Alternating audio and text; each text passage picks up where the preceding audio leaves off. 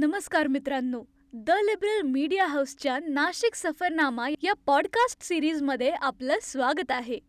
या मालिकेत आपण त्रिरश्मी लेण्यांचा प्रवास करत आहोत. पहिल्या भागात आपण त्रिरश्मी लेण्यांचे स्थान आणि नावाविषयी जाणून घेतलं. या भागात त्रिरश्मी लेणी निर्मिती कालखंडाबाबत जाणून घेऊया. तर चला मग पुढच्या प्रवासाला. मागील भागात उल्लेख केल्याप्रमाणे इसवी सन सनपूर्व दोनशे वर्ष.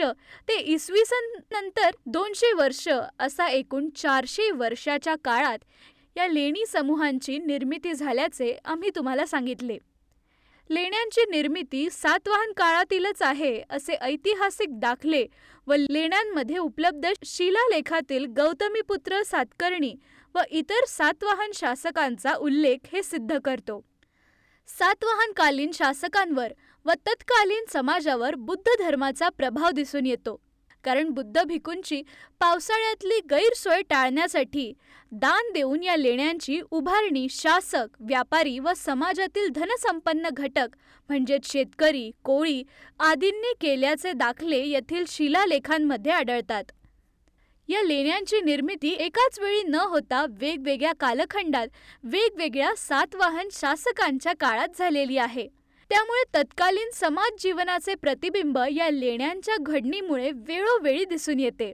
रोम व इतर व्यापारी देखील प्रवासातील विश्रामाचे ठिकाण म्हणून या विहारांचा वापर करत असावे असे लेण्यातील मूर्तिरचना व विरंगुळ्यासाठी खेळल्या जाणाऱ्या खेळांच्या अवशेष स्मृतीवरून आपण ध्यानी घ्यायला हवे.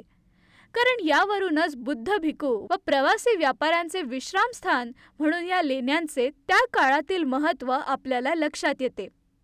मित्रांनो नाशिक सफरनामा आपण असाच सुरू ठेवूया कारण भारतीय नागरिक म्हणून लेणी मंदिर ऐतिहासिक गड किल्ले हे ठिकाण येथील स्मृती आपला वारसा आहे.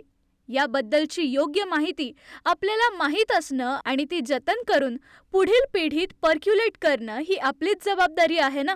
आजच्या भागात इतकंच. द लिबरल मीडिया हाऊससोबत जोडून राहण्यासाठी आम्हाला फॉलो करा. तसेच इंस्टाग्राम फेसबुक आणि ट्विटरवर देखील तुम्ही आमच्याशी कनेक्टेड राहू शकता. आम्ही तुमच्यासाठी नवीन नवीन माहितीची मेजवानी उपलब्ध करून देऊ इच्छितो. So state युन with the liberal media house because dare when others don't